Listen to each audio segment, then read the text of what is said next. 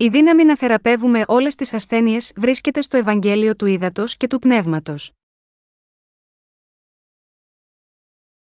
Κατά Ματθαίον 10, 1, 16. Και προσκαλέσα στους 12 μαθητάς αυτού, έδωκεν εις αυτούς εξουσίαν κατά πνευμάτων ακαθάρτων, ώστε να εκβάλωσιν αυτά και να θεραπεύωσι πάσαν νόσων και πάσαν ασθένειαν. Τα δε ονόματα των 12 Αποστόλων είναι ταύτα πρώτος Σίμων ο λεγόμενος Πέτρος και Ανδρέας ο αδελφός αυτού, Ιάκωβος ο του Ζεβεδαίου και Ιωάννης ο αδελφός αυτού, Φίλιππος και Βαρθολομαίος, Θωμάς και Ματθαίος ο Τελώνης, Ιάκωβος ο του Αλφαίου και Λεβαίος ο επωνομαστής Θαδδαίο, Σίμων ο Κανανίτης και ο Ιούδας ο Ισκαριώτης, ωστή και παρέδοκεν αυτόν. Τούτους τους δώδεκα απέστειλεν ο Ισού και παρήγγειλεν εις αυτούς, λέγον είσοδον εθνών μη υπάγειτε, και εις πόλην Σαμαριτών μη εισέλθετε υπάγεται δε μάλλον προς τα πρόβατα τα απολολότα του οίκου Ισραήλ. Και υπάγοντε κηρύτεται, λέγοντες ότι επλησίασεν η βασιλεία των ουρανών. Ασθενούντας θεραπεύεται, λεπρούς καθαρίζεται, νεκρούς εγείρεται, δαιμόνια εκβάλλεται δωρεάν ελάβετε, δωρεάν δότε.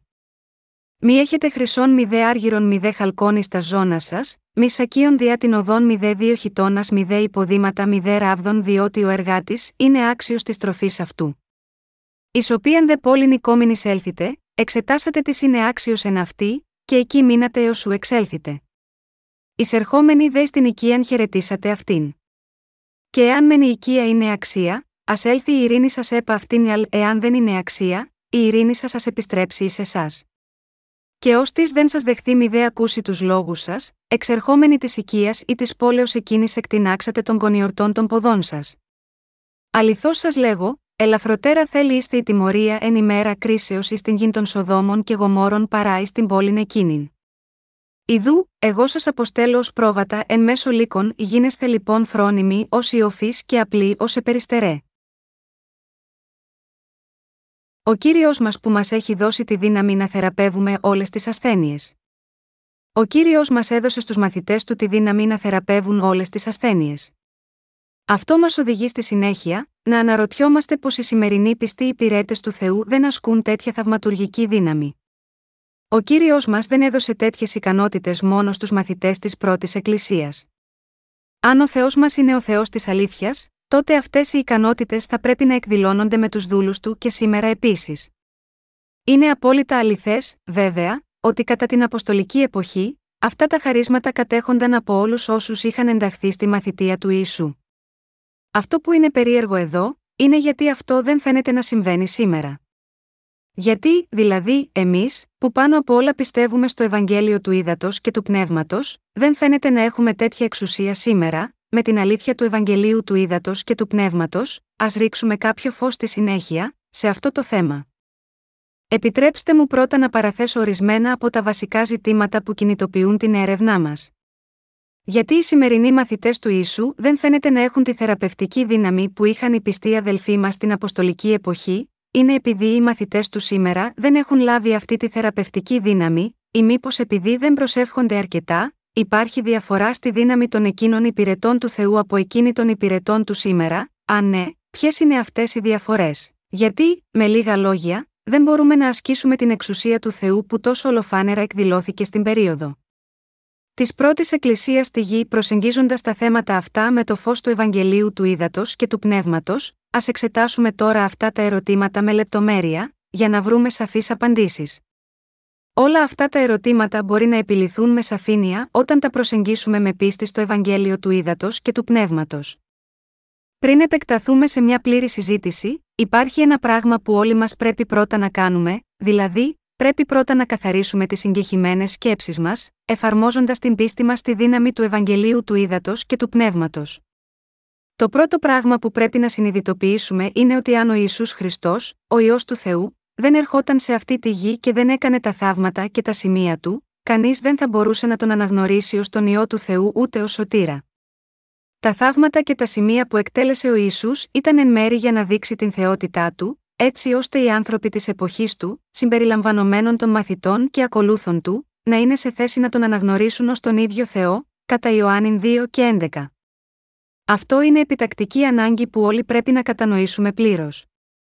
Αν δεν είχε κάνει ο Ισού αυτά τα θαύματα και σημεία, ακόμα και οι δικοί του μαθητές στην Αποστολική εποχή, θα το έβρισκαν πολύ δύσκολο να τον πιστέψουν ως τον ιό του Θεού και σωτήρα.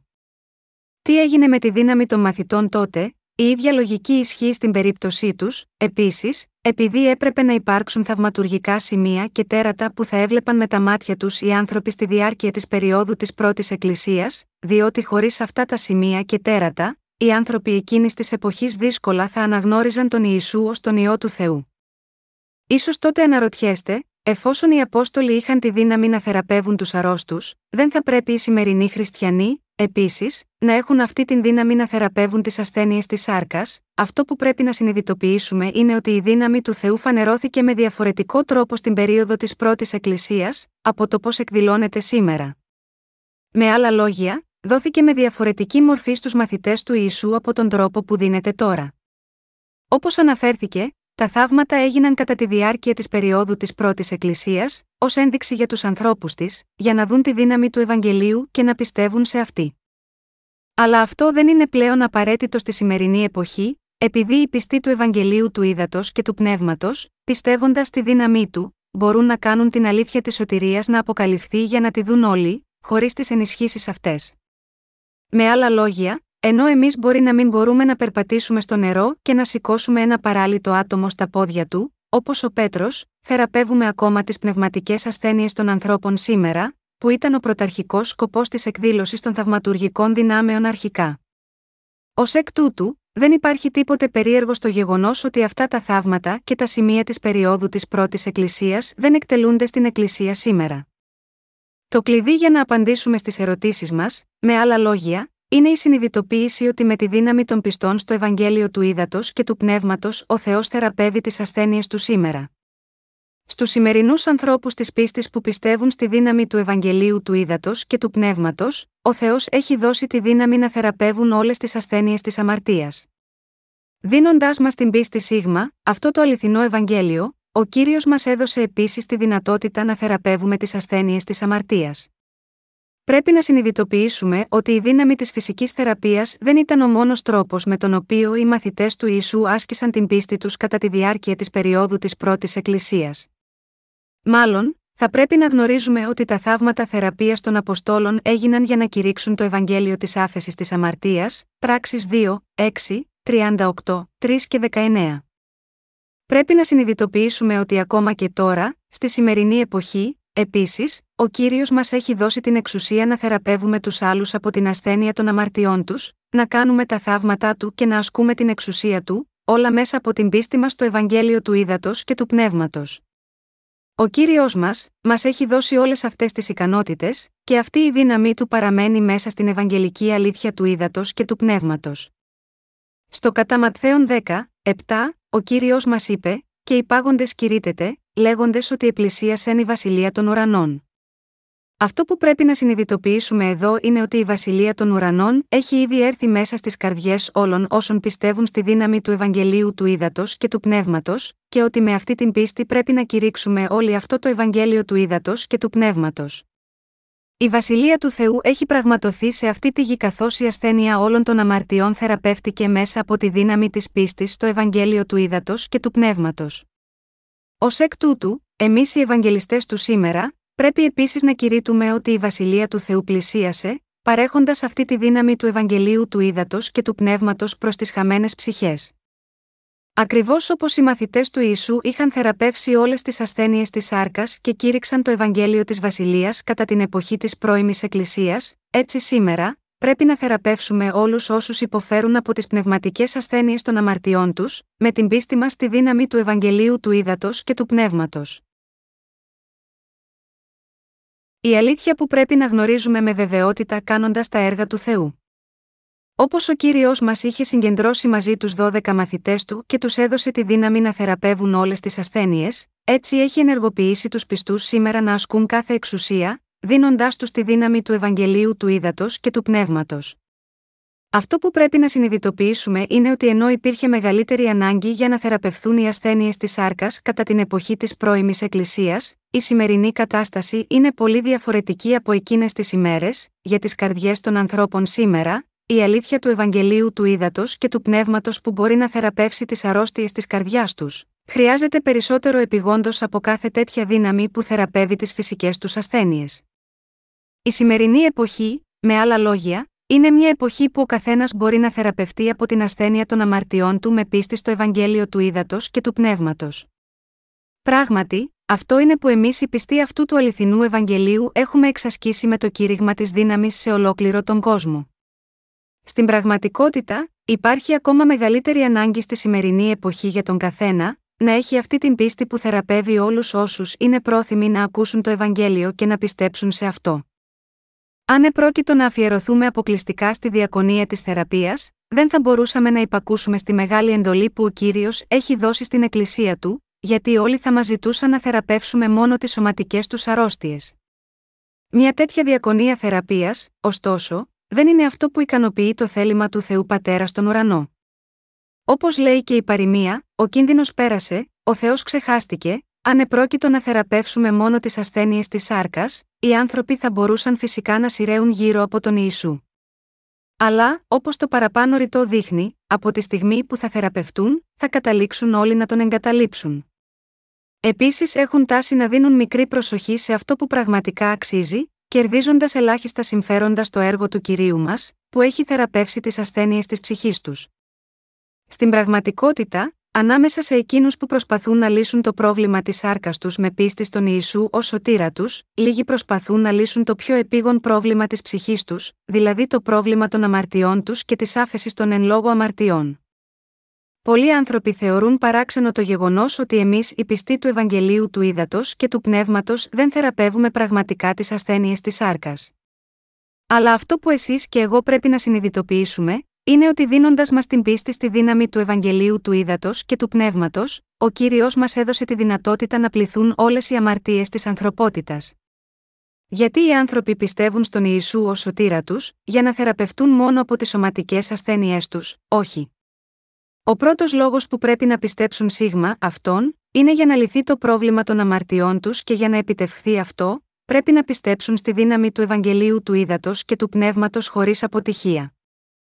Πρέπει να δώσουμε πολύ μεγαλύτερη σημασία στο έργο αυτό της επίλυσης του προβλήματος των αμαρτιών στις ψυχές τους, από την επίλυση του προβλήματος των ασθενειών της άρκα τους. Ο κύριος μας μας είπε να χαιρόμαστε πάντα. Όταν το είπε αυτό, εννοούσε ότι πρέπει όλοι να χαιρόμαστε για την άφεση της αμαρτίας που οι ψυχές μας έχουν λάβει. Πρέπει να αναγνωρίσουμε ότι σε αυτή την εποχή, ο Θεός έδωσε τη δυνατότητα σε όσους πιστεύουν στη δύναμη του δοσμένου από τον Θεό Ευαγγελίου του Ήδατος και του Πνεύματος, να πλύνουν τις ανομίες ακόμα περισσότερων αμαρτωλών και να κάνουν το θέλημά του. Ο Θεός έχει δώσει αυτό το κάλεσμα σε όλους εμάς που πιστεύουμε στη δύναμη του Ευαγγελίου του Ήδατος και του Πνεύματος. Ενώ η θεραπευτική δύναμη των Αποστόλων εκδηλώθηκε στα σώματα των ασθενών κατά την εποχή της πρώιμης Εκκλησίας, στη σημερινή εποχή αυτή η δύναμη εκδηλώνεται με το Ευαγγέλιο του Ήδατος και του Πνεύματος που θεραπεύει τις ασθένειες της αμαρτίας για όλες τις ψυχές. Έτσι, η διαφορά μεταξύ της Εκκλησίας της πρώιμης εποχής και τώρα, είναι ότι τώρα δεν είναι τόσο οι ασθένειες του σώματος που θεραπεύονται αλλά οι ασθένειες της ψυχής. Παρ όλα αυτά, ακόμα μιλάμε για την ίδια δύναμη εδώ. Σε εκείνες τις ημέρες, η δύναμη του Θεού φανερώθηκε στα πραγματικά σώματα των ανθρώπων, αλλά σήμερα, σε όσους πιστεύουν στο Ευαγγέλιο του Ήδατος και του Πνεύματος, γίνεται έκδηλη ως άφεση των αμαρτιών τους. Κατά την εποχή της πρώιμης Εκκλησίας, για να αποδειχθεί ότι ο Ισού Χριστός ήταν ο ιό του Θεού, ήταν απαραίτητο για τους Αποστόλους να δείξουν τέτοια δύναμη, που οι άνθρωποι θα μπορούσαν πραγματικά να δουν με τα μάτια τους. Αλλά στη σημερινή εποχή, η δύναμη του Θεού αποκαλύπτεται ως το Ευαγγέλιο του Ήδατος και του Πνεύματος που πλένει τις αμαρτίες όλων μας, και ως το κήρυγμα και η διάδοση αυτού του Ευαγγελίου. Με άλλα λόγια, στους πιστούς του Ευαγγελίου του Ήδατος και του Πνεύματος ο Θεός έχει δείξει τη δύναμη να πλύνει τις αμαρτίες της ανθρωπότητας. Επειδή ο Ισού επομίστηκε τις αμαρτίες του κόσμου όταν βαπτίστηκε από τον Ιωάννη, πέθανε στον Σταυρό, αναστήθηκε από τους νεκρούς, και έχει ήδη δώσει την άφεση της αμαρτίας σε όλους εμάς που πιστεύουμε σε αυτό σήμερα, η δύναμη του Θεού τώρα αποκαλύπτεται πνευματικά. Είμαστε, συνεπώς, ακόμα περισσότερο ευγνώμονες. Εσείς και εγώ που έχουμε αναγεννηθεί εξ ύδατος και πνεύματος, μπορούμε να θεραπεύσουμε με την πίστη μας τη δύναμη του Ευαγγελίου τι ψυχές όλων των αμαρτωλών σε όλο τον κόσμο, που πεθαίνουν από τις αμαρτίες τους. Ο Θεός μας με άλλα λόγια, έχει δώσει στους πιστούς του Ευαγγελίου του Ήδατος και του Πνεύματος τη δύναμη να θεραπεύουν τις ασθένειες της αμαρτίας για τον καθένα. Το Ευαγγέλιο της ζωής από τον Θεό. Επιτρέψτε μου τώρα να σας δώσω μια σύντομη μαρτυρία για κάποια κυρία που θεραπεύτηκε με τη δύναμη του Ευαγγελίου του Ήδατος και του Πνεύματος, από την ασθένεια της καρδιάς της που την βασάνιζε. Αυτό συνέβη όταν οι μαθητές μας στη σχολή της Ιεραποστολή πήγαν στο νοσοκομείο να μαρτυρήσουν για τον Ιησού. Εκεί, σε ένα δωμάτιο στον τρίτο όροφο, συναντήθηκαν με κάποια κυρία που ήταν στο νοσοκομείο. Μοιραζόταν το δωμάτιο με μερικές άλλες ασθενείς, και έκλαιγε μέρα και νύχτα. Έτσι οι μαθητές μας τη ρώτησαν γιατί έκλαιγε τόσο πολύ, και μετά ξαφνικά εκείνη τους παρακάλεσε να μην την στείλουν πίσω στον τέταρτο όροφο όπου ήταν η ψυχιατρική πτέρυγα. Έτσι άκουσαν την ιστορία της. Αυτή η γυναίκα είχε νοσηλευτεί στην ψυχιατρική πτέρυγα στον τέταρτο όροφο και προφανώς αυτό το γεγονός, ότι είχε τεθεί σε ψυχιατρική φροντίδα, ήταν πάρα πολύ καταθλιπτικό γάμα γιώτα αυτήν, και έτσι συνέχισε να κλαίει μέρα και νύχτα. Ο γιατρός της υποσχέθηκε τότε ότι θα κάνει τα πάντα γάμα γιώτα, αυτήν αν μόνος σταματούσε να κλαίει, και έτσι αυτή του ζήτησε να την στείλει στον τρίτο όροφο, όπου έβαζαν τους κοινούς ασθενείς. Αλλά αυτή η κυρία, ακόμα και μετά που την έστειλαν στον τρίτο όροφο, εξακολουθούσε να κλαίει. Ακούγοντας το αυτό, ένας από τους μαθητές μας προσευχήθηκε γάμα γιώτα, αυτήν και πριν φύγει της άφησε ένα βιβλίο με κηρύγματα με τίτλο Λάβετε την άφεση των αμαρτιών σας. Στη συνέχεια, όμως, συνέβη κάτι αναπάντεχο, από τη στιγμή που η γυναίκα άρχισε να διαβάζει αυτό το βιβλίο, σταμάτησε να κλαίει. Πιστεύοντας τη δύναμη του Ευαγγελίου του Ήδατος και του Πνεύματος, αυτή η κυρία είχε πληθεί από όλες τις αμαρτίες της και δεν υπήρχε πλέον καμία αμαρτία στην καρδιά της. Με άλλα λόγια, εξηλαιώθηκε από όλες τις αμαρτίες της. Και έτσι, έχοντας λάβει την άφεση των αμαρτιών της, μπορούσε να ζήσει μια υγιή και παραγωγική ζωή, πάντα ευχαριστώντας τον Θεό για την πλούσια χάρη του, που την έσωσε και την θεράπευσε πρώτα από όλες τις αμαρτίες της και από όλες τις ασθένειές της. Αυτή ήταν πράγματι η εκπλήρωση του ψαλμού 103, 2, 3 στην περίπτωσή της. Ευλόγη, η ψυχή μου, τον κύριον, και μιλισμονής πάσα στα ευεργεσία αυτού τον συγχωρούντα πάσα στα ανομία σου, τον ιατρεύοντα πάσα στα αρρωστία σου. Όπως δείχνει αυτή η ιστορία, η σημερινή εποχή είναι η εποχή της χάρης, όπου όλοι μπορούν να πληθούν από όλες τις αμαρτίες τους με την ακοή και την πίστη στη δύναμη του Ευαγγελίου του Ήδατος και του Πνεύματος. Πρέπει να συνειδητοποιήσουμε εδώ, ότι αν δεν μπορούσαμε να πλύνουμε τις αμαρτίες μας επειδή δεν αναγνωρίζαμε αυτή τη δύναμη του Ευαγγελίου του Ήδατος και του Πνεύματος και δεν πιστεύαμε σε αυτήν, θα είχαμε χάσει τα σημαντικότερα και τη μόνη ευκαιρία για εμάς να εξηλαιωθούμε από όλες μας τις αμαρτίες.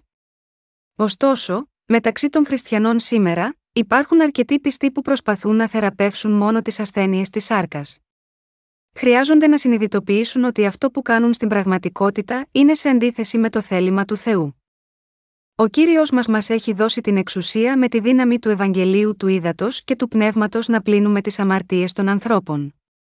Θα ήταν ωραίο, φυσικά, αν μπορούσαμε να θεραπεύσουμε και τις ασθένειες του σώματος και τις ασθένειες της ψυχής, αλλά, δεδομένου ότι είναι πέρα από την ικανότητά μας να κάνουμε το πρώτο σε αυτή την εποχή, θα πρέπει τουλάχιστον να κάνουμε το τελευταίο, δηλαδή, πρέπει να συγκεντρώσουμε την ικανότητά μας να θεραπεύουμε τις ασθένειες της αμαρτίας. Αυτός είναι ο τρόπος που πρέπει να κάνουμε το θέλημα του Θεού.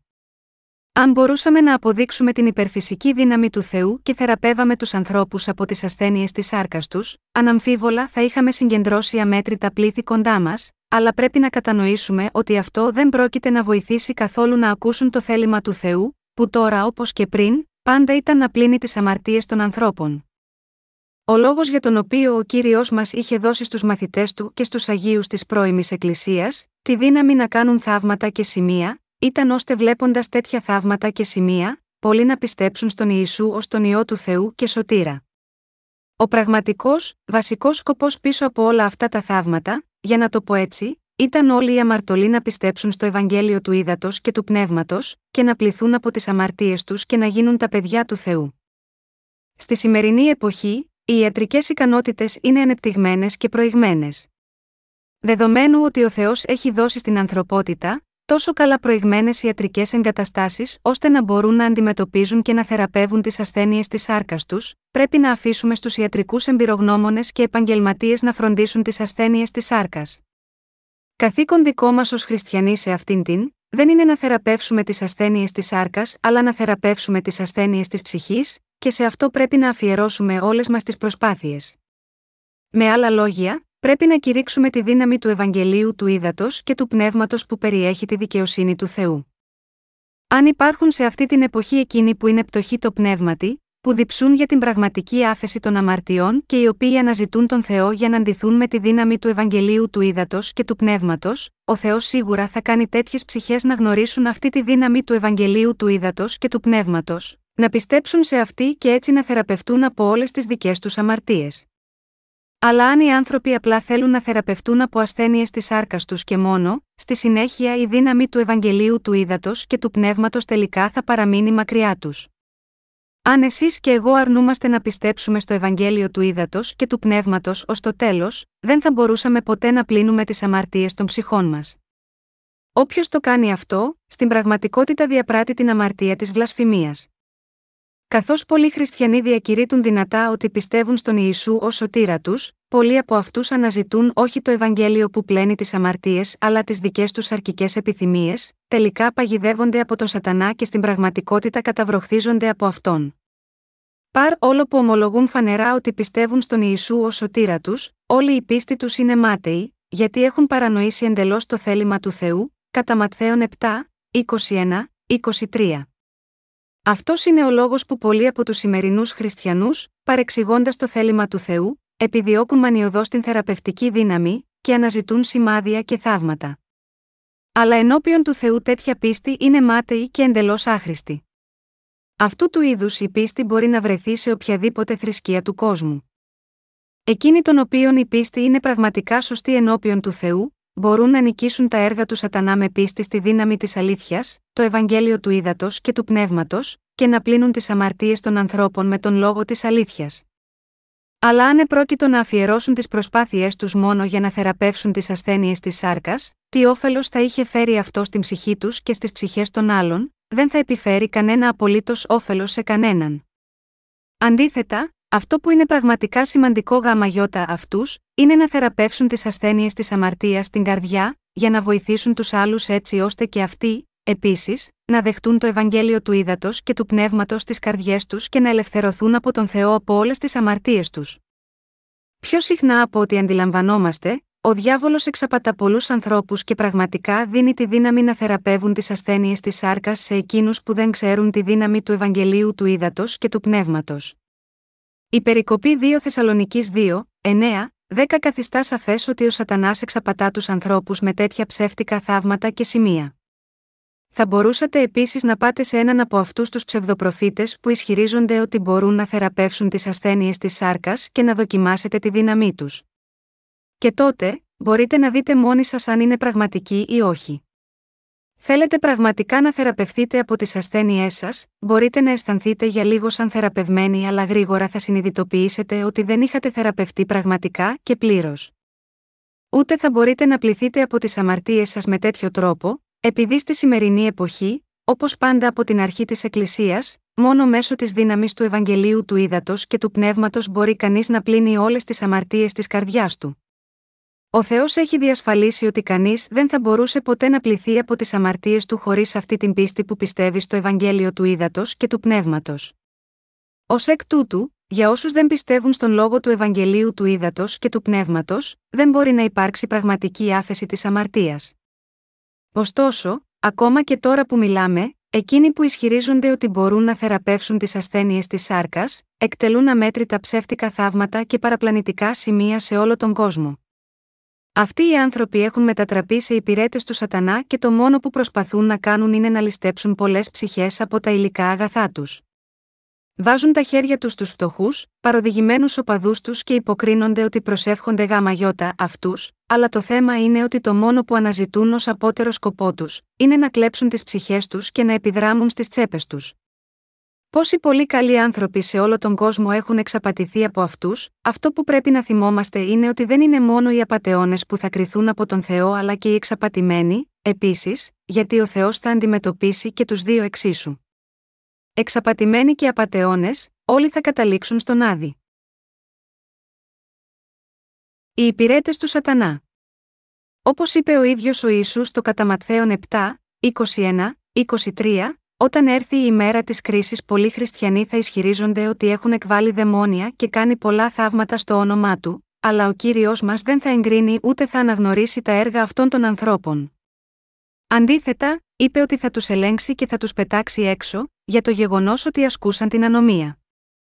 Αυτοί που προσπαθούν να θεραπεύσουν τις ασθένειες της άρκα τους στο όνομα του κυρίου, καθώς και εκείνοι που προσπαθούν να ασκήσουν μια τέτοια δύναμη, όλοι δεν έχουν κανένα απολύτως ενδιαφέρον για την πραγματική πίστη, δηλαδή την πίστη που πιστεύει στη δύναμη του δοσμένου από τον Θεό Ευαγγελίου του Ήδατος και του Πνεύματος. Κάθε ένας και κάθε μία από αυτούς, στην πραγματικότητα πράττει ανομία ενώπιον του Θεού. Ποια είναι αυτή η ανομία ενώπιον του Θεού, είναι η ίδια η πράξη της περιφρόνησης του Ευαγγελίου του Ήδατος και του Πνεύματος, και το να μην πιστεύει σε αυτό. Τέτοιοι άνθρωποι που εργάζονται την ανομία, ζουν τη ζωή της πίστης τους μάταια, προσπαθώντας να θεραπεύσουν μόνο τις ασθένειες της άρκα τους στο όνομα του Ιησού Χριστού. Αλλά όποιος δεν πλύνει όλες τις αμαρτίες του, επειδή δεν πιστεύει στη δύναμη του Ευαγγελίου του Ήδατος και του Πνεύματος, στην πραγματικότητα διαπράττει το μεγαλύτερο αμάρτημα όλων εναντίον του Θεού την αμαρτία της βλασφημίας που απορρίπτει την αγάπη του. Αντίθετα, αυτό που πρέπει πραγματικά να κάνουμε, είναι να δοξάσουμε τον Θεό, και μπορούμε να το επιτύχουμε μόνο με πίστη στο Ευαγγέλιο του Ήδατος και του Πνεύματος, και έτσι να πληθούμε από όλες τις αμαρτίες μας μια για πάντα και να γίνουμε παιδιά του Θεού. Το σωστό για όλους μας είναι να αφιερώσουμε την υπόλοιπη ζωή μας στον Θεό και να ζήσουμε τη ζωή μας για την διάδοση του Ευαγγελίου. Η θεραπεία των ασθενειών της σάρκας, η γλωσσολαλιά, τα οράματα οι διαφορετικοί ισχυρισμοί ότι έχουν την ίδια υπερφυσική δύναμη που είχαν οι Απόστολοι της πρώιμης Εκκλησίας, όλα αυτά είναι δείκτες ψεύτικης πίστης εκ βάθρων ελαττωματικής ενώπιον του Θεού. Το να έχουμε και να προσκολόμαστε σε αυτό το είδος πίστης, με άλλα λόγια, σημαίνει ότι έχουμε εξαπατηθεί από τα κακά σχέδια του Σατανά και τελικά καταλήγουμε να μετατραπούμε σε υπηρέτες του. Έχουμε πολλούς συνεργάτες του Χριστού σε όλο τον κόσμο. Ένας από αυτούς μας είπε πρόσφατα ότι ο πάστορας της Εκκλησίας του πρότεινε να διδάξει το πίμνιο του πώς να μιλούν σε ξένες γλώσσες, λέγοντάς τους να ακολουθήσουν τις οδηγίες του και να τον μιμηθούν. Έτσι, δεν μπορούσε πλέον να παραμείνει σε μια τέτοια εκκλησία και δεν μπορούσε παρά να την αφήσει, γιατί είχε ήδη διαβάσει τα βιβλία μας και γνώριζε ότι αυτό το είδος πίστης που μόνο επιδιώκει να μιλήσει σε τεχνητή γλώσσα και να θεραπεύσει ασθένειες της σάρκας ήταν λάθος. Έκανε το σωστό, γιατί είναι πράγματι σοβαρό ελάττωμα για κάθε χριστιανό να τρέχει πίσω από μια τέτοια υπερφυσική δύναμη μόνο. Ο σκοπός της χριστιανικής πίστης μας δεν είναι να μιλήσουμε σε ξένες γλώσσες, ούτε και να θεραπεύσουμε τις ασθένειες της σάρκας μας, ούτε να δούμε οράματα και να ακούμε τη φωνή του Θεού στα όνειρά μας, αλλά να πλύνουμε όλες τις αμαρτίες μας και να κερδίσουμε τη σωτηρία μας. Όταν δίνουμε μαρτυρία στον κόσμο για τη δύναμη του Ευαγγελίου του Ήδατος και του Πνεύματος, συναντάμε συχνά εκείνους των οποίων τα μυαλά έχουν καταληφθεί από τους δαίμονες. Αυτοί οι άνθρωποι απορρίπτουν πάντα τη δύναμη του Ευαγγελίου του Ήδατος και του Πνεύματος και αρνούνται να πιστέψουν σε αυτό. Πότε το κάνουν αυτό, τις περισσότερες φορές, αρνούνται να ακούσουν τον λόγο του Ευαγγελίου, όταν τους λένε για την περικοπή από το Καταματθέον 3, για το βάπτισμα που έλαβε ο Ιησούς από τον Ιωάννη. Μπορούμε να δούμε ότι ο διάβολος συγχαίει το μυαλό τους και τους παρακινεί να σταθούν ενάντια στο Ευαγγέλιο του Ήδατος και του Πνεύματος. Για αυτούς τους ανθρώπους, μπορεί να φαίνεται αδύνατο να δεχτούν τον λόγο του Ευαγγελίου της δύναμης στις καρδιές τους, αδιάφορο πόσο κηρύττουμε σε αυτούς. Ωστόσο, άσχετο από το πόσο πεισματικά μπορεί να εναντιωθούν στο αληθινό Ευαγγέλιο, δεν πρέπει να σταματήσουμε να δίνουμε τη μαρτυρία του Ιησού σε αυτούς. Μάλλον, θα πρέπει να κηρύξουμε το Ευαγγέλιο πιο δυναμικά, με πίστη στην ανίκητη δύναμη του Ευαγγελίου του Ήδατος και του Πνεύματος. Αν έχουμε υπομονή, τουλάχιστον μερικοί από αυτούς τελικά θα καταλήξουν να πιστέψουν στη δύναμη του Ευαγγελίου του Ήδατος και του Πνεύματος. Η πρώτη μας προσπάθεια συχνά δεν είναι αρκετή για να αποσπάσει την ανταπόκρισή τους. Αλλά αν αποτύχουμε την πρώτη φορά, τότε πρέπει να προσπαθήσουμε και πάλι για δεύτερη φορά, και αν αποτύχουμε τη δεύτερη φορά, τότε πρέπει να προσπαθήσουμε και πάλι για τρίτη φορά, και ξανά και ξανά, έως ότου τελικά πιστέψουν στο αληθινό Ευαγγέλιο. Τη στιγμή που κάποιος καταλαβαίνει αυτό το Ευαγγέλιο της δύναμης, ο Σατανάς δεν μπορεί πλέον να βασιλεύει πάνω του και αναγεννιέται. Ο διάβολος είναι υποχρεωμένος να τον αφήσει, γιατί δεν μπορεί να είναι με κάποιον που πιστεύει στη δύναμη του Ευαγγελίου του Ήδατος και του Πνεύματος. Έτσι, όταν οι κήρυκες του Ευαγγελίου του Ήδατος και του Πνεύματος αντιστέκονται στον Σατανά, στο όνομα του Ιησού Χριστού, και συνεχίζουν να διαδίδουν το Ευαγγέλιο, ο Σατανάς είναι βέβαιο ότι θα φύγει και οι ψυχές θα πληθούν από όλες τις αμαρτίες τους. Εφ, όσον οι άνθρωποι καταλαβαίνουν και πιστεύουν στη δύναμη του Ευαγγελίου του Ήδατος και του Πνεύματος, από εκείνη τη στιγμή ο Σατανάς θα χάσει όλη τη δύναμή του. Αλλά αν δεν δέχονται το Ευαγγέλιο του Θεού μέχρι το τέλος, τότε σε τελική ανάλυση, δεν μπορούν ποτέ να ξεφύγουν από την παγίδα του Σατανά. Επίσης, εκείνοι που δεν ενδιαφέρονται καθόλου να εξηλαιωθούν από τις αμαρτίες τους, καταλήγουν να απορρίπτουν την άφεση της αμαρτίας που ο κύριος τους έχει δώσει δωρεάν. Μερικές φορές, φαίνεται να θεραπεύονται από τις ασθένειές τους μέσω της χαρισματικής πίστης τους, αλλά εγκλωβίζονται σε πιο σοβαρή κατάσταση αργότερα. Η βίβλος λέει: Όταν το ακάθαρτον πνεύμα εξέλθει από του ανθρώπου, διέρχεται δέλτα γιώτα, ανίδρων τόπων και ζητεί ανάπαυση, και μη ευρίσκον λέγει ας υποστρέψω εις τον οίκον μου όθεν εξήλθον, και ελθόν ευρίσκει αυτόν σε σαρωμένων και εστολισμένων. Τότε υπάγει και παραλαμβάνει επτά άλλα πνεύματα πονηρότερα εαυτού, και εισελθόντα κατοικούσιν εκεί, και γίνονται τα έσχατα του ανθρώπου εκείνου χειρότερα των πρώτων, κατά Λουκάν 11, 24, 26. Τέτοιοι άνθρωποι είναι αξιολύπητες ψυχές υποδουλωμένες κάτω από το ζυγό του Σατανά, και όμως, παρά το γεγονός αυτό, ακόμα και γελούν για όσους ακούνε τον λόγο του Ευαγγελίου του Ήδατος και του Πνεύματος και πιστεύουν σίγμα αυτό. Λένε για εμάς, καλά όνειρα. Πιστεύετε ότι θα ακούσω ποτέ τι λέτε σίγμα, εμένα, είστε όλοι ανόητοι μπούφοι. Αυτό συμβαίνει επειδή στις καρδιές αυτών των ανθρώπων που δεν έχουν λάβει την άφεση των αμαρτιών τους, βασιλεύουν τα κακά πνεύματα. Αγαπητοί συγχριστιανοί μου, αν θέλετε να πληθείτε από όλες τις αμαρτίες σας από τον Θεό, τότε πρέπει να πιστέψετε στον λόγο του Ευαγγελίου του Ήδατος και του Πνεύματος. Και αν θέλετε να πιστεύετε στη δύναμη αυτού του Ευαγγελίου του Ήδατος και του Πνεύματος και να γίνετε παιδιά του Θεού, πρέπει πρώτα να αγωνιστείτε κατά των κακών σκέψεων που προκύπτουν στο μυαλό σας, να τις νικήσετε και να παραδώσετε τον εαυτό σας στον Θεό. Θα πρέπει να αγωνιστείτε τον δικό σας πνευματικό αγώνα. Αυτή η μάχη δεν διεξάγεται από κανέναν άλλον, αλλά από τον εαυτό σας. Πολεμήστε τα κακά πνεύματα μέσα σας. Μόνο τότε μπορείτε να μην καταλήξετε ως υπηρέτες του Σατανά, να απελευθερωθείτε από την παγίδα του και να γίνετε λαός του Θεού. Αλλά εκείνοι που έχουν κυριευτεί από τον Σατανά, δεν μάχονται το κακό μυαλό τους και δεν παραδίδονται στον Θεό. Ω εκ τούτου, καταλήγουν εναντίον του Θεού. σω δεν θέλουν να αντισταθούν στον Θεό, αλλά, επηρεασμένες από τα κακά σχέδια του Σατανά, οι καρδιές τους κληραίνουν εναντίον του Θεού, απορρίπτοντας τον λόγο του και στέκονται ενάντια σίγμα, αυτόν. Με λογική εξήγηση πρέπει να ξεπεράσουμε την κακή σκέψη που προέρχεται από τον Σατανά και να υπακούσουμε στην αλήθεια του Ευαγγελίου του Ήδατος και του Πνεύματος, το οποίο δεν είναι άλλο από το ίδιο το θέλημα του Θεού. Στις καρδιές όσων έχουν λάβει την άφεση της αμαρτίας, βρίσκεται το άγιο πνεύμα, αλλά και στις καρδιές εκείνων που δεν το έχουν πράξει υπάρχει μόνο η αμαρτία τους που στέκεται απέναντι στον Θεό. Έτσι, αν κάποιος κυβερνιέται από το Σατανά ή όχι, εξαρτάται εντελώς από το αν πιστεύει ή δεν πιστεύει στη δύναμη του Ευαγγελίου του Ήδατος και του Πνεύματος. Γάμα γιώτα αυτό, όταν ο κύριος μας μίλησε για τους εννέα μακαρισμούς, είπε για εκείνους που θρυνούν, μακάρι οι υπενθούντες, διότι αυτοί θέλουν παρηγορηθεί.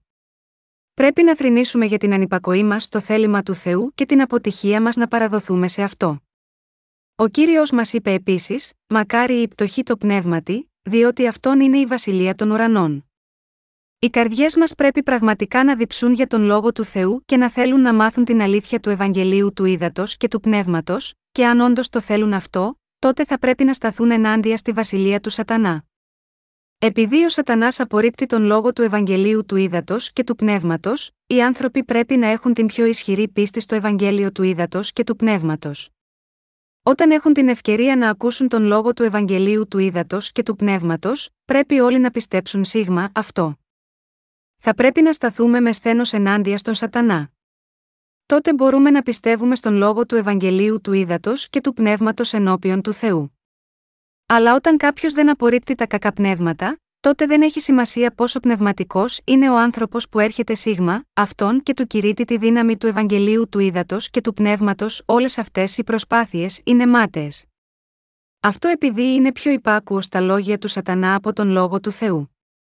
Αυτό εξηγεί γιατί οι καρδιές κάποιων ανθρώπων αντιδρούν τόσο έντονα ενάντια στη δύναμη του Ευαγγελίου του Ήδατος και του Πνεύματος και το απορρίπτουν, ενώ άλλοι το αποδέχονται πρόθυμα. Ω εκ τούτου, πρέπει να απορρίψει κανείς τα κακά πνεύματα και να προετοιμάσει την καρδιά του για να δεχτεί τον λόγο του Θεού ως την απόλυτη αλήθεια. Σε κάθε άνθρωπο, είναι η ελεύθερη βούλησή του στην οποία ο Θεός έχει αφήσει την απόφαση αν επιθυμεί να λάβει τον λόγο του Θεού ή να τον απορρίψει, δίνοντάς του το δικαίωμα να λάβει αυτή την απόφαση. Εκείνο που πρέπει να κάνουμε τότε είναι να δεχτούμε τον λόγο του Ευαγγελίου του Ήδατος και του Πνεύματος, να πιστέψουμε σε αυτό το Ευαγγέλιο της δύναμης και έτσι να λάβουμε την άφεση των αμαρτιών μας. Αυτή η δοσμένη από τον Θεό άφεση της αμαρτίας έρχεται με τη θέληση κάποιου να πιστέψει στην αλήθεια του Ευαγγελίου. Αλλά αν κάποιος απορρίπτει τον λόγο του Θεού με τη δική του θέληση, και αντίθετα αποδέχεται τις σκέψεις του Σατανά, τότε δεν μπορεί να λάβει τη δύναμη του Ευαγγελίου του Ήδατος και του Πνεύματος ούτε μπορεί να την υπακούσει. Υπάρχουν πολλοί άνθρωποι σε αυτόν τον κόσμο που διακατέχονται από κακούς δαίμονες. Ακόμα και μεταξύ των λειτουργών, υπάρχουν πολλοί που είναι δαιμονισμένοι. Η ίδια συχνότητα βρίσκεται επίσης μεταξύ άλλων εκκλησιαστικών ηγετών, όπως οι πρεσβύτεροι και οι διάκονοι. Αλλά για τους αληθινούς μαθητές του Ιησού, ο κύριος μας έχει δώσει τη δύναμη να εκβάλουμε δαιμόνια. Σε τι εκείνος έχει δώσει αυτή την εξουσία, μας έχει ντύσει με τόση δύναμη στην πίστη που πιστεύει στο Ευαγγέλιο του Ήδατος και του Πνεύματος. Αν συνεχίσουμε να κηρύττουμε το Ευαγγέλιο του Ήδατος και του Πνεύματος, και αν αυτοί που μας ακούν προσπαθήσουν να κατανοήσουν και να μας ακούσουν κατ' επανάληψη, ακόμα και αν αυτό είναι δύσκολο γάμα γιώτα αυτούς, τότε τα κακά πνεύματα σε όλους αυτούς υποχρεώνονται να φύγουν. Έτσι, αν κάποιος αποδέχεται το Ευαγγέλιο του Ήδατος και του Πνεύματος, τότε αποκτά τις ευλογίες του Θεού για σωτηρία και το δώρο του Αγίου Πνεύματος. Για όσους από εμάς πιστεύουμε στον λόγο του Ευαγγελίου του Ήδατος και του Πνεύματος, ο Θεός μας έχει δώσει τη δύναμη να θεραπεύουμε όλα τα είδη των πνευματικών ασθενειών και όλα τα είδη ασθενειών. Εμείς που πιστεύουμε στη δύναμη αυτού του Ευαγγελίου, έχουμε λάβει την εξουσία να σώσουμε τις ψυχές που πεθαίνουν από τις αμαρτίες τους και πνευματικές ασθένειες, και να τους θεραπεύσουμε από όλες τις αδυναμίες της καρδιάς τους. Όταν κηρύττουμε τον λόγο του Ευαγγελίου του Ήδατος και του Πνεύματος στους ανθρώπους, μπορούν να απελευθερωθούν από όλους τους κινδύνους των κακών πνευμάτων. Δίνω απεριόριστα τις ευχαριστίες μου και όλη τη δόξα στον Θεό που μας έδωσε τη δυνατότητα να το κάνουμε αυτό. Η εντολή που έδωσε ο Ιησούς στους 12 Αποστόλους. Στο κατά Ματθαίον 10, 2, 4 αναφέρει τα ονόματα των 12 Αποστόλων. Όπως είναι γραμμένο, τα δε ονόματα των 12 Αποστόλων είναι ταύτα πρώτος Σίμων ο λεγόμενος Πέτρος και Ανδρέας ο αδελφός αυτού, Ιάκωβος ο του Ζεβεδαίου και Ιωάννης ο αδελφός αυτού, Φίλιππος και Βαρθολομαίο, Θωμάς και Ματθαίος ο Τελώνης, Ιάκωβος ο του Αλφαίου και Λεβαίος ο επωνομαστής Θαδδαίο, Σίμων ο Κανανίτης και ο Ιούδας ο Ισκαριώτης, ωστή και παρέδοκεν αυτόν. Ποιος είναι ο μαθητής που είναι πιο οικείος σε μα, είναι πιθανός ο Πέτρος. Ο δεύτερος μαθητής που αναφέρεται στο παραπάνω απόσπασμα, ο Ανδρέας, ήταν αδελφός του Πέτρου κατά σάρκα. Οι επόμενοι δύο μαθητές που αναφέρονται, ο Ιάκωβος, ο γιος του Ζεβεδαίου, και ο Ιωάννης, αυτοί ήσαν επίσης αδέρφια. Και ο κατάλογος συνεχίζεται: Φίλιππος, Βαρθολομαίος, Θωμάς, Ματθαίος, ο οποίος έγραψε το Ευαγγέλιο του Ματθαίου, ο Ιάκωβος, ο γιος του Αλφαίου, ο Θαδδαίο, ο Σίμων ο Κανανίτης, και ο Ιούδας ο Ισκαριώτης. Σημειώστε ότι ο Πέτρος ήταν επίσης γνωστός ως Σίμων και ότι υπήρχε άλλος μαθητής του οποίου το όνομα ήταν Σίμων. Σίμων ήταν το αρχικό όνομα του Πέτρου, και το όνομα Πέτρος, που σημαίνει βράχος, του δόθηκε από τον Ιησού. Εν πάση περιπτώσει, ο λόγος που ο κύριος μας κάλεσε τον Πέτρο ως Σίμων Ιε του Ιωνά, ήταν επειδή υπήρχε και άλλος Σίμων ανάμεσα στους μαθητές του, ο Σίμων ο Κανανίτης. Το ίδιο ισχύει και για τον Ιάκωβο, καθώς υπήρχαν δύο μαθητές των οποίων τα ονόματα ήταν Ιάκωβος, και αυτοί επίσης, κλήθηκαν επισυνάπτοντας τα ονόματα των πατέρων τους για να ξεχωρίζουν μεταξύ τους. Δεν ξέρουμε τα πάντα για όλους τους 12 μαθητές του Ιησού. Γνωρίζουμε πολύ καλά για κάποιους μαθητές, αλλά για τους άλλους η γνώση μας είναι αρκετά περιορισμένη. Ο καθένας, βέβαια, γνωρίζει τον Πέτρο, αφού είναι τόσο γνωστός και συχνά αναφέρεται στη βίβλο. Ο αδερφός του Ανδρέας εμφανίζεται στην περικοπή της βίβλου που περιγράφει το θαύμα των πέντε άρτων και των δύο μικρών ψαριών που εκτέλεσε ο Ισού. Αυτός που έφερε το γεύμα του μικρού αγοριού ήταν ο Ανδρέας. Και ήταν αυτός ο Ανδρέας που οδήγησε για πρώτη φορά τον Πέτρο στον Ιησού.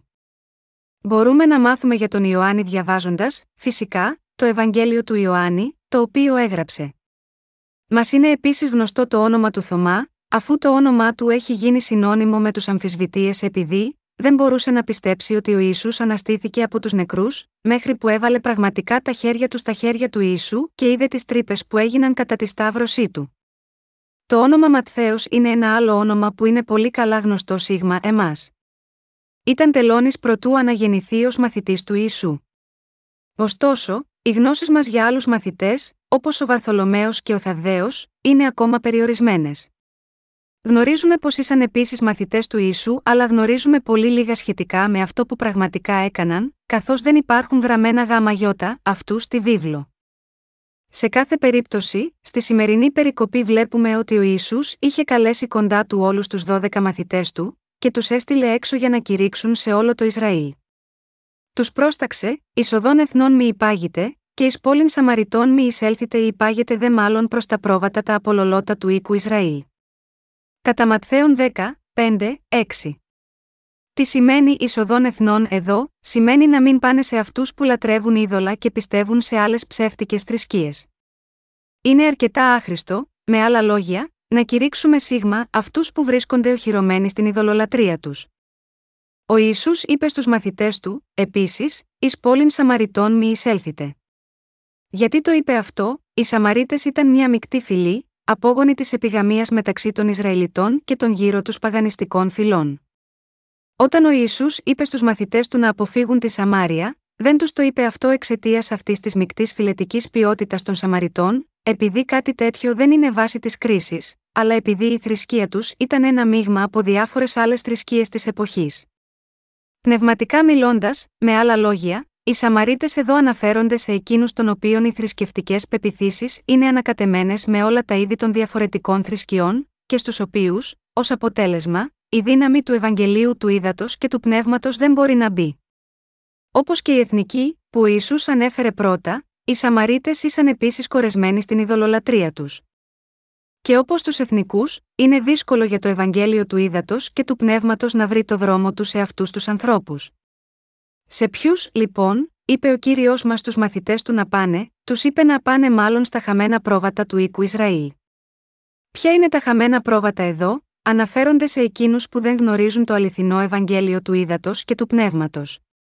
Μπορούν να βρεθούν ανάμεσα στους εθνικούς, τους Σαμαρίτες και τους Ισραηλίτες. Τα χαμένα πρόβατα σήμερα, δεν είναι άλλοι από τους χριστιανούς οι οποίοι, αν και φανερά πιστεύουν στον Θεό, έχουν χάσει τις καρδιές τους και στην απελπισία τους αποτυγχάνουν να αντιμετωπίσουν το Ευαγγέλιο του ύδατο και του πνεύματος, και οι οποίοι, παρ όλα αυτά, εξακολουθούν να προσπαθούν να βρουν την αλήθεια. Είναι σίγμα αυτούς τους ανθρώπους που ο Θεός μας έχει πει να πάμε.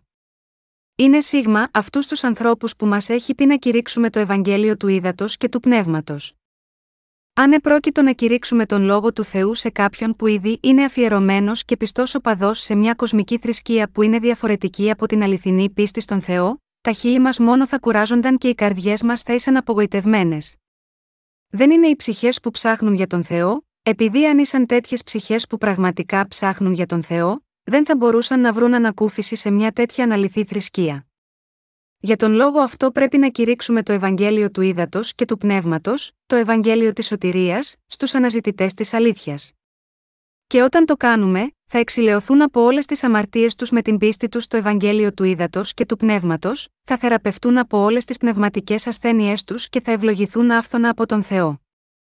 Μέσα από τη σημερινή περικοπή της Αγίας Γραφής, ο κύριος μας διδάσκει να μην κηρύξουμε το Ευαγγέλιο του ύδατο και του πνεύματος σε οποιονδήποτε. Για παράδειγμα, οι Σαμαρίτες, που πιστεύουν τυφλά και αυθαίρετα στις διδασκαλίες οποιασδήποτε θρησκεία στην οποία θέλουν να βρουν ανακούφιση, δεν θα πιστέψουν όταν η δύναμη του Ευαγγελίου του ύδατο και του πνεύματος κηρυχθεί σε αυτούς.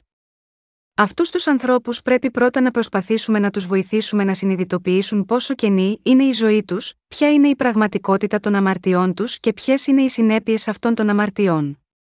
Με άλλα λόγια, πριν τη σπορά του σπόρου του αληθινού Ευαγγελίου, πρέπει να οργώσουμε επαρκώς το χωράφι της καρδιάς τους.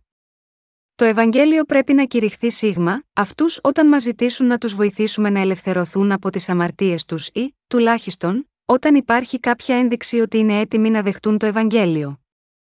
Το τυφλό κήρυγμα σίγμα, αυτούς έχει μικρή χρησιμότητα.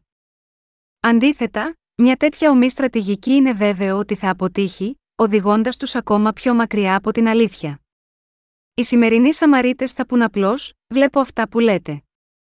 σω θα πρέπει να τα πιστέψω. Επιτέλους, πιστεύω σε όχι λιγότερο από πέντε θρησκείες, συμπεριλαμβανομένων του Βουδισμού και του Ινδουισμού, και έτσι υποθέτω ότι δεν θα με έβλαπτε να προσθέσω άλλη μια θρησκεία. Με άλλα λόγια, δεν πρέπει να κηρύξουμε το Ευαγγέλιο σε τέτοιους ανθρώπους. Το μόνο που θα έκαναν ακούγοντας το Ευαγγέλιο, είναι να το μεταχειριστούν ως άνευ αξίας. Σε ποιον, λοιπόν, πρέπει να πλησιάσουμε για να κηρύξουμε το Ευαγγέλιο, πρέπει να πάμε στα χαμένα πρόβατα του οίκου Ισραήλ.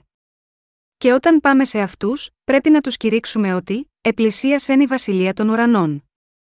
Πρέπει να τους κηρύξουμε ότι αυτός ο κόσμος δεν είναι το παν που υπάρχει, επειδή η βασιλεία του Θεού θα έρθει επίσης σε αυτή τη γη, λέγοντάς τους: Αν πιστέψετε στο Ευαγγέλιο του Ήδατος και του Πνεύματος, τότε θα εξηλαιωθείτε από όλες τις αμαρτίες σας και θα μπείτε στη βασιλεία του Θεού.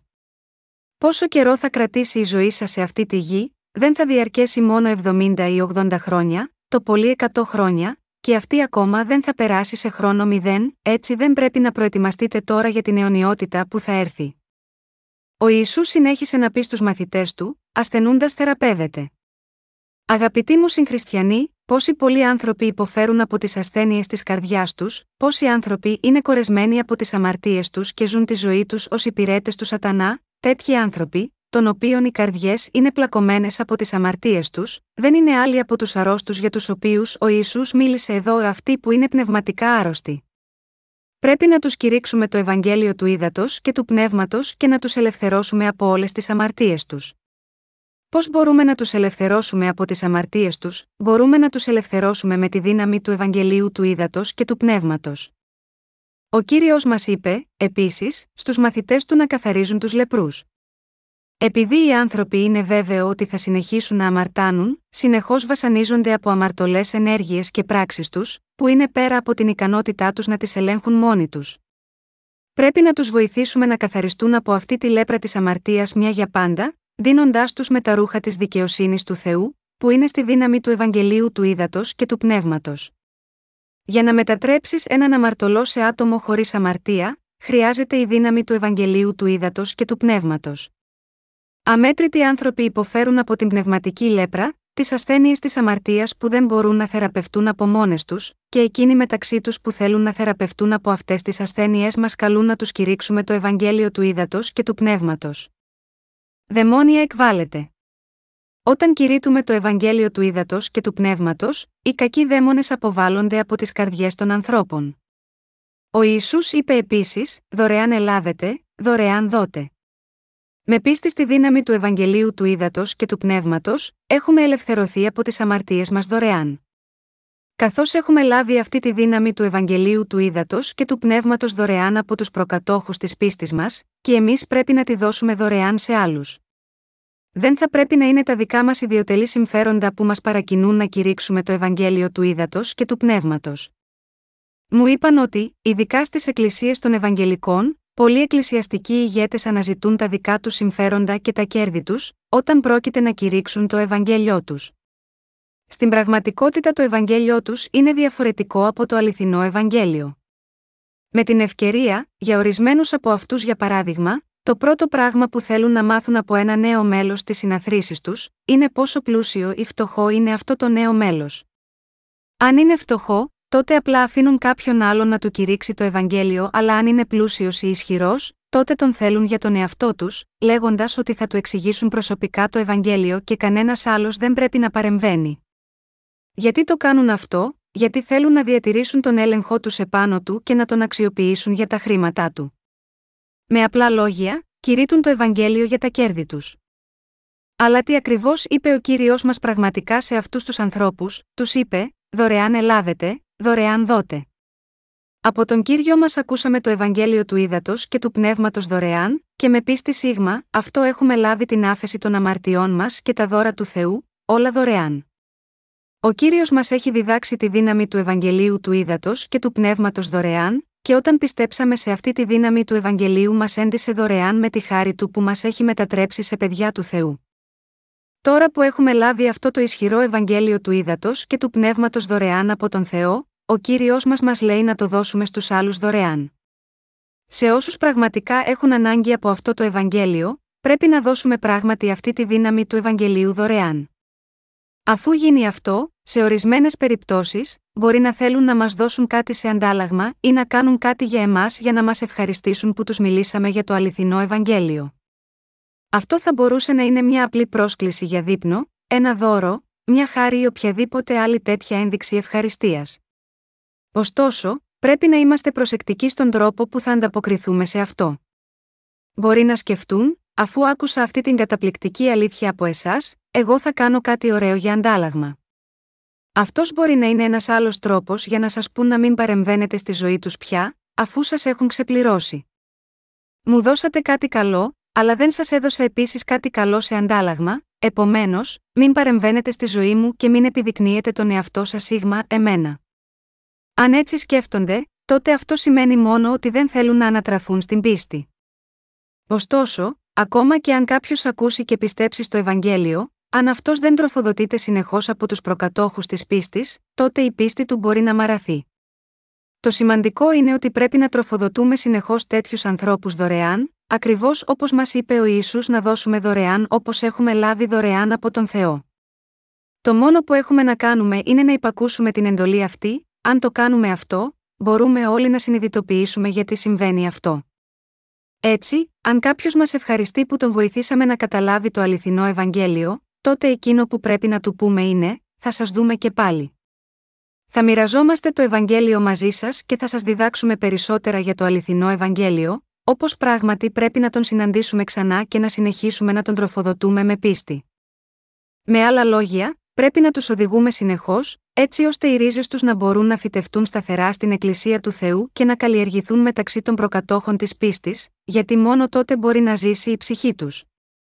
Και πρέπει να τα κάνουμε όλα αυτά τα πράγματα δωρεάν, χωρίς να περιμένουμε κανένα αντάλλαγμα. Αν αλλιώς δεχτούμε κάτι από αυτόν, χωρίς προσεκτική εξέταση, στη συνέχεια, όταν θέλει να εγκαταλείψει την Εκκλησία, θα το κάνει χωρίς δισταγμό, λέγοντας με τόλμη, επειδή έχω λάβει κάτι καλό από εσάς αλλά σας έδωσα κάτι καλό σε αντάλλαγμα, έχω εκπληρώσει την ηθική μου υποχρέωση να σας ξεπληρώσω. Δεν πρέπει να επιτρέψουμε αυτό να συμβεί. Αυτός είναι ο λόγος που πρέπει δώσουμε δωρεάν, επειδή λάβαμε δωρεάν. Διαδίδουμε το Ευαγγέλιο του ύδατο και του πνεύματος σε όλο τον κόσμο. Επειδή έχουμε λάβει τη δύναμη αυτού του Ευαγγελίου από τον κύριο μας δωρεάν, εκπληρώνουμε τα καθήκοντά μας ως υπηρέτες του και μοιραζόμαστε τη δύναμη του Αγίου Πνεύματος με τους άλλους ως ένα δώρο για αυτούς. Να δίνουμε δωρεάν είναι το σωστό πράγμα που πρέπει να κάνουμε. Ακόμα και αν ο κύριος μας είπε ότι ένα δέντρο γίνεται γνωστό από τους καρπούς του, είναι προκλητικό να βλέπετε ότι ορισμένοι αναγνωρισμένοι συνεργάτες της Ιεραποστολή μας μας ζητούν πάρα πολλά χρήματα για τις υπηρεσίες τους. Σίγουρα, είναι δύσκολο να φανταστούν πόσο πιστά εμείς οι ίδιοι, οι εργάτες της Ιεραποστολή Νέα Ζωή, αφιερώνουμε τους εαυτούς μας στο Ευαγγέλιο του Ήδατος και του Πνεύματος. Αλλά είμαστε διαφορετικοί από αυτούς. Δεδομένου ότι έχουμε λάβει δωρεάν από τον κύριο, δεν ζητάμε χρήματα, ούτε ζητάμε τίποτε σε αντάλλαγμα, αλλά δίνουμε δωρεάν υπηρετώντας μέρα με τη μέρα το Ευαγγέλιο σε πλήρη υπακοή στην εντολή του κυρίου. Στο στίχο 9, ο Ιησούς είπε: Μη έχετε χρυσόν μη δε άργυρον μη δε χαλκόνι στα ζώνα σας, μη σακίων διά την οδόν μη δε δύο χιτώνας μη δε υποδήματα μη δε ράβδον διότι ο εργάτης είναι άξιος της τροφής αυτού. Οι ζώνες εδώ σημαίνουν σήμερα τα πορτοφόλια, καθώς και τα χρυσά και ασημένια χρήματα. Στις παλιές εποχές δεν υπήρχαν χρήματα σε χαρτί. Μόνο σχετικά πρόσφατα άρχισαν να τυπώνονται χρήματα σε χαρτί.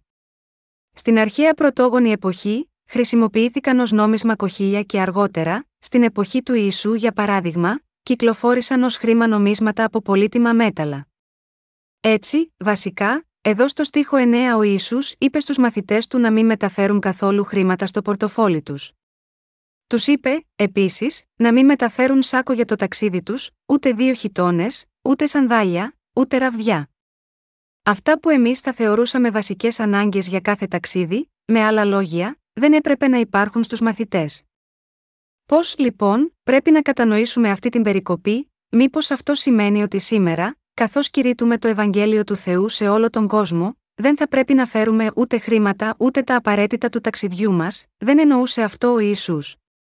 Αντίθετα, αυτό που εννοούσε είναι ότι αν είμαστε πράγματι εργάτες του Θεού, και είμαστε πράγματι εξ ολοκλήρου αφιερωμένοι στην υπηρεσία του, τότε είναι αυτονόητο ότι θα πρέπει να κηρύξουμε την αλήθεια του Ευαγγελίου του Ήδατος και του Πνεύματος δωρεάν, χωρίς να περιμένουμε τίποτε σε αντάλλαγμα, γιατί είναι ο ίδιος Θεός που φροντίζει για τις ανάγκες μας.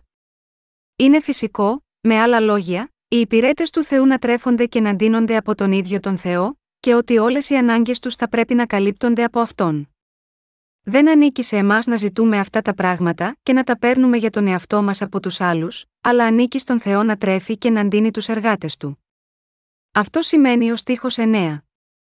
Όσοι θέλουν να αφιερώσουν τη ζωή τους εξ ολοκλήρου στην εξάπλωση του Ευαγγελίου, μπορούν να κηρύξουν το Ευαγγέλιο του ύδατος και του πνεύματος σε όλο τον κόσμο από τους δικούς τους πόρους, ακριβώς όπως έκανε ο Παύλος, όντας κατασκευαστής σκηνών, χρηματοδοτούσε τη διακονία του με τη δική του εργασία και υδρότα. Αυτό που είπε ο Ισού στον στίχο 9 είναι ότι αν εμείς με τόλμη και εξ ολοκλήρου αφιερωθούμε για να κάνουμε τα έργα του Θεού και ζούμε για τη δικαιοσύνη του, τότε είναι σωστό για Θεό να μας ταΐζει, να μας δίνει και να μας παρέχει στέγη πάνω από τα κεφάλια μας. Μπορούμε να ζήσουμε αποκλειστικά για τον Θεό, επειδή ο κύριος θα μας δώσει όλες τις ανάγκες μας από μέρους του. Δεν μας λέει εδώ να μην φτιάξουμε επιπλέον χιτώνες όταν μαρτυρούμε το Ευαγγέλιο, αλλά να αφιερώσουμε τη ζωή μας και να εμπιστευτούμε εξ ολοκλήρου αυτόν, γιατί αν το κάνουμε αυτό, θα καλύψει όλες τις ανάγκες μας. Με άλλα λόγια, λέει σε μας, αν εσείς αφιερωθείτε εξ ολοκλήρου στα έργα μου, εγώ θα σας θρέψω και θα σας δείσω και όλες οι ανάγκες σας θα πρέπει να παρέχονται από εμένα. Έτσι ζήστε τη ζωή σας, για να υπηρετήσετε τον Θεό, να κηρύξετε το Ευαγγέλιο και να αφιερώσετε τον εαυτό σας στην εξάπλωση της Βασιλείας των Ουρανών. Μάθετε σε ποιους αξίζει να κηρυχθεί το Ευαγγέλιο του ύδατο και του πνεύματος. Στο στίχο 11 ο Ιησούς είπε: Εις οποίαν δε πόλην οικόμην εισέλθετε, εξετάσατε τι είναι άξιος εν αυτή, και εκεί μείνατε έως σου εξέλθετε. Στο παρελθόν, δεν ήσαν λίγοι που πήγαν σε ιεραποστολικά ταξίδια απερίσκεπτα, χωρίς χρήματα, επικαλούμενοι αυτή την περικοπή. Φυσικά, δεν θα ήταν κακό ως ένα πρόγραμμα κατάρτισης για τους εργάτες του Θεού, επειδή αντιμετωπίζουν πολλά θέματα και χρειάζονται να δοκιμάσουν τη βοήθειά του.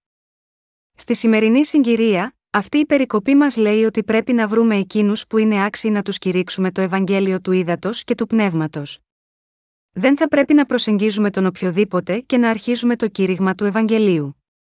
Πράγματι, όποιος κηρύττει το Ευαγγέλιο πρέπει να μπορεί να διακρίνει τους ανθρώπους, πάνω από όλες τις άλλες περιπτώσεις. Το πρώτο ερώτημα που πρέπει να εξετάσουμε είναι αυτός ο άνθρωπος πραγματικά κάποιος που θα δεχτεί το Ευαγγέλιο του ύδατο και του πνεύματος, ή θα κατέληγα απλώς να χάσω το χρόνο μου, με άλλα λόγια, το Ευαγγέλιο πρέπει να κηρυχθεί σε αυτούς που είναι άξιοι να τους κηρυχθεί. Οι ανάγκες των μαθητών έπρεπε επίσης να καλυφθούν από τέτοια άξια άτομα. Επειδή οι μαθητές στάλθηκαν με άδεια χέρια, θα πέθαιναν από πείνα αν κανείς δεν τους πρόσφερε καταφύγιο και τροφή. Αλλά ο Θεός υποσχέθηκε ότι όλοι όσοι κάνουν τα έργα του θα τραφούν. Γάμα γιώτα αυτό τους είπε να βρουν εκείνους που αξίζουν το κήρυγμα του Ευαγγελίου, καθώς επρόκειτο και μέσω αυτών να καλυφθούν οι ανάγκες τους. Ο Ισού συνέχισε να λέει: Εισερχόμενοι δε στην οικίαν χαιρετήσατε αυτήν. Ο κύριος μας προστάζει να προσευχόμαστε για ειρήνη στα σπίτια που επισκεπτόμαστε για να κηρύξουμε το Ευαγγέλιο.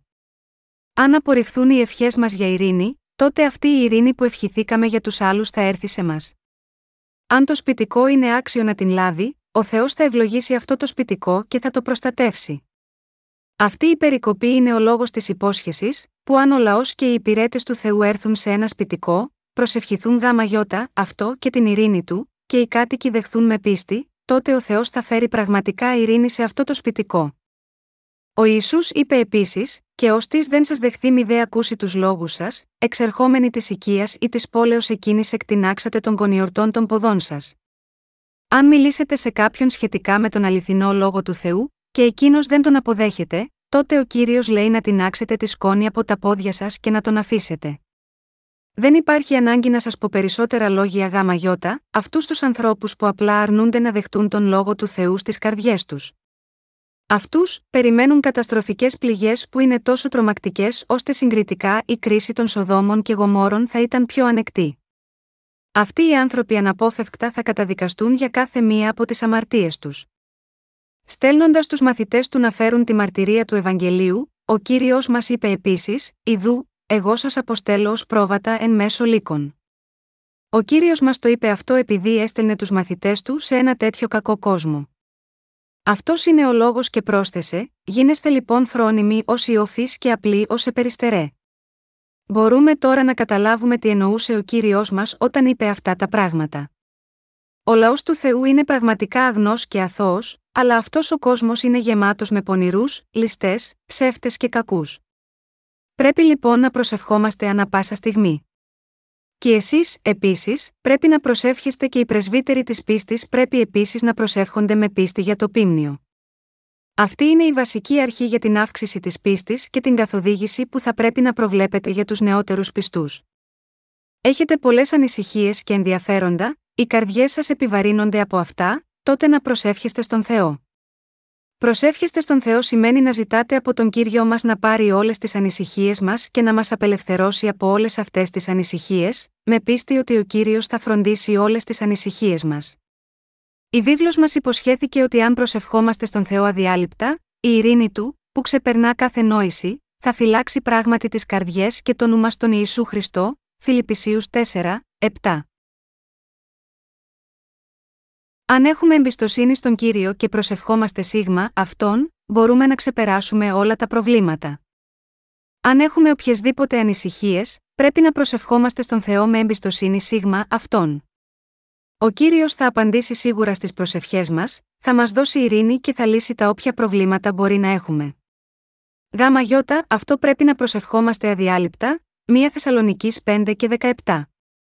Το κήρυγμα του Ευαγγελίου του Ήδατος και του Πνεύματος δεν είναι εύκολο πράγμα.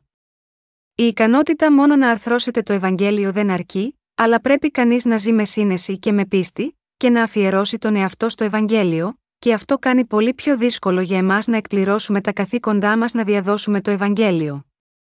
Αν εμείς οι δίκαιοι δεν προσευχόμαστε στον Θεό, είναι περισσότερο από πιθανό ότι θα χάσουμε τη δύναμή μας, η δοσμένη από τον Θεό εξουσία θα σβήσει και τα πάντα θα καταρρεύσουν. Πρέπει να φροντίζουμε ο ένας τον άλλον, να βοηθήσουμε ο ένας τον άλλον, και να προσευχόμαστε για τον άλλον, έτσι ώστε να μπορούμε να υπηρετούμε το Ευαγγέλιο πιστά. Όταν ζούμε τη ζωή μας με εμπιστοσύνη στον Θεό και εκπληρώνουμε το ρόλο μας, οι προσευχές μας πρέπει να μας συνοδεύουν σε κάθε περίπτωση. Αγαπητοί συγχριστιανοί μου, τώρα που έχετε εξηλαιωθεί από όλες τις αμαρτίες σας με πίστη στον λόγο του Ευαγγελίου του Ήδατος και του Πνεύματος, ανησυχείτε ακόμα για το πώς θα ζήσετε και πώς θα αντιμετωπίσετε τις ανάγκες σας, τότε αυτό που θα ήθελα να σας πω είναι να σκεφτείτε τον Ζητιάνο Λάζαρο. Ο Λάζαρος ήταν ένας άπορος Ζητιάνος που ζούσε στην πύλη του σπιτιού ενός πλούσιου ανθρώπου, ώστε να μπορεί να τρώει ό,τι έπεφτε από το τραπέζι του πλούσιου. Αν και αυτός ο Ζητιάνος πίστευε στον κύριο ενώ ήταν σε αυτή τη γη, έζησε ως επέτης επιβιώνοντας με τα ψίχουλα από το τραπέζι του πλουσίου. Όμως, αν και είχε ζήσει μια τέτοια άθλια και μίζερη ζωή σε αυτόν τον κόσμο, όταν πέθανε πήγε στην αγκαλιά του Αβραάμ και έγινε δεκτός στον ουρανό σύμφωνα με την πίστη του. Αντίθετα, εκείνο που περίμενε τον πλούσιο που σε αυτόν τον κόσμο είχε ζήσει σε πολυτέλεια, ήταν αιώνια βάσανα και παντοτινό πένθος με μια τόσο τρομακτική δίψα που του έλειπε ακόμα και μια σταγόνα νερό. Αγαπημένοι μου αδελφοί και αδελφές, είναι φυσικό να ανησυχούμε για το τι θα φάμε και πώς θα ντυθούμε, ακόμα και μετά την άφεση των αμαρτιών μας. Για εμάς, η βίβλος λέει: Έχοντες δε διατροφάς και σκεπάσματα, ας αρκόμεθα εις ταύτα 1 Τιμόθεων 6, 8. Αν αποφασίσετε να ζήσετε τη ζωή σας για τον κύριο, και εμπιστεύεστε ότι ο κύριος θα σας παρέχει όλες τις βασικές σας ανάγκες, τότε δεν έχετε τίποτε να σας ανησυχεί. Ωστόσο, όταν επιχειρείτε να ζήσετε τη ζωή σας για λογαριασμό σας, θα συναντήσετε πολλές ανησυχίες. Είναι εξαιτίας της κοσμικής απληστίας μας που έχουμε πολλές ανησυχίες. Αλλά τη στιγμή που θα εγκαταλείψουμε την απληστία μας, τη στιγμή που θα αποφασίσουμε να είμαστε ικανοποιημένοι με αυτό που ο κύριος μας παρέχει για να μας δώσει τη δυνατότητα να υπηρετήσουμε το Ευαγγέλιο, όταν αφιερώνουμε τη ζωή μας για να υπηρετήσουμε τα έργα του Θεού, χωρίς να αποσπόμαστε από τον αστραφτερό ηλισμό αυτού του κόσμου, και μόλις αποφασίσουμε να μην συμβιβαστούμε με αυτόν τον κόσμο για μερικά χωρίς πνευματικό νόημα κέρδη, τότε μπορούμε να ζήσουμε πραγματικά τη ζωή μας ελεύθερη από όλες τις ανησυχίες μας. Αλλά αν οι καρδιές μας επιθυμούν σφοδρά τα πράγματα του κόσμου, δεν μπορούμε να ζήσουμε τη ζωή της πίστης σωστά, γιατί θα γεμίσουμε με ανησυχίες. Λοιπόν, τι θα συμβεί αν συνεχίσουμε να ανησυχούμε για το τι πρέπει να φάμε, τι ρούχα θα φορέσουμε και πώς θα καλυφθούν οι ανάγκες μας, οι ανησυχίες μας θα μεγαλώνουν όλο και περισσότερο για να σβήσουν τελικά την πίστη μας και θα καταλήξουμε αφήνοντας την Εκκλησία. Αγαπητοί συγχριστιανοί μου, δεν μπορώ να τονίσω αρκετά πόσο σημαντικό είναι για εμάς να προσευχόμαστε ανα πάσα στιγμή. Υπάρχουν τόσα πολλά πράγματα για να προσευχηθούμε και υπάρχουν τόσα πολλά πράγματα που πρέπει να κάνουμε για τον Θεό. Έτσι δεν είναι, μπορεί να φαίνεται ότι από τη στιγμή που κάτι γίνεται, ότι αυτό θα είναι το τέλος του έργου μας, αλλά εξακολουθούν να προκύπτουν περισσότερα πράγματα για να κάνουμε και περισσότερα καθήκοντα για να ολοκληρωθούν. Συνοδευμένοι από τις συνεχείς και αδιάκοπες προσευχές μας, καθένας από εμάς πρέπει πιστά να εκτελεί όλα αυτά τα έργα. Για παράδειγμα, η δημοσίευση των βιβλίων μας είναι μια διαρκής, συνεχής διαδικασία από έργα που απαιτούν την αφοσίωση όχι μόνο του εαυτού μου αλλά και πολλών άλλων. Το Ευαγγέλιο του Ήδατος και του Πνεύματος δεν κηρύτεται από ένα μόνο άτομο, αλλά από όλους όσους πιστεύουν σε αυτό και πιστεύουν στην εντολή του κυρίου μας για να εξαπλωθεί σε όλα τα πέρατα της γης. Για να γράψω αυτά τα λόγια και να τυπωθούν σε βιβλία, πρέπει να υπάρχουν άνθρωποι που προσεύχονται για αυτή τη διακονία, η οικονομική πόρη για την κάλυψη των εξόδων που απαιτούνται και η αφοσίωση ενός μεγάλου αριθμού ανθρώπων. Πρέπει να προσευχόμαστε για όλους, για την υγεία τους, για την ευημερία τους, για την πίστη τους, ο Θεός να τους διατηρήσει και να τους προστατεύσει όλους, έτσι ώστε το Ευαγγέλιο του ύδατο και του πνεύματος να μπορεί να συνεχίσει να ανθίζει σε όλο τον κόσμο και να φτάσει σε όλες τις γωνιές του. Πρέπει να προσευχόμαστε για τους συνεργάτες μας, για τους αδελφούς και τις αδελφές μας, για τους εργάτες μας, για άλλες ψυχές, για τι συνθήκες μας υπάρχουν τόσα πολλά πράγματα για να προσευχηθούμε και τόσες πολλές ανάγκες που πρέπει να καλυφθούν με την πίστη, που δεν μπορούμε να τις καταγράψουμε όλες εδώ. Είναι σαφές ότι όλες αυτές οι ανάγκες πρέπει να ικανοποιηθούν από τον Θεό μέσα από τις προσευχές μας και με τη δύναμη της πίστης μας. Αν μόνο μπορούσαμε να κηρύξουμε το Ευαγγέλιο του ύδατο και του πνεύματος και να το υπηρετήσουμε, ενώσο είμαστε σε αυτή τη γη, και εφόσον πληρούνται μόνο οι βασικές ανάγκες μας, τότε δεν υπάρχει τίποτε περισσότερο που μπορούμε να ζητήσουμε. Πρέπει να ζούμε με τέτοια ικανοποιημένη καρδιά και σταθερή πίστη. Ότι έχουμε λάβει την άφεση όλων των αμαρτιών μας και ότι όλες οι βασικές μας ανάγκες έχουν καλυφθεί, αυτό και μόνο είναι αρκετός λόγος για να ευχαριστήσουμε τον Θεό ξανά και ξανά. Αν δεν επιθυμούμε σφοδρά τα πράγματα του κόσμου, και αν είμαστε ικανοποιημένοι έχοντας τρόφιμα και είδη ένδυσης, τότε αυτός ο κόσμος είναι περισσότερο αποβιώσιμος για εμάς τους εργάτες του Θεού. Αυτό που επιπλέον πρέπει να θυμόμαστε εδώ, είναι ότι ο κύριος μας είπε: Ο εργάτης είναι άξιος της τροφής αυτού. Αυτό σημαίνει ότι αν αφιερώσουμε τη ζωή μας στα έργα του Θεού, ο ίδιος ο Θεός θα μας τρέψει και θα μας ντύσει, και αυτός θα καλύψει όλες τις ανάγκες μας. Είναι απαραίτητο μόνο να λαβαίνουμε και να τρεφόμαστε με αυτό που μας δίνει ο Θεός. Αυτό σημαίνει η περικοπή εδώ.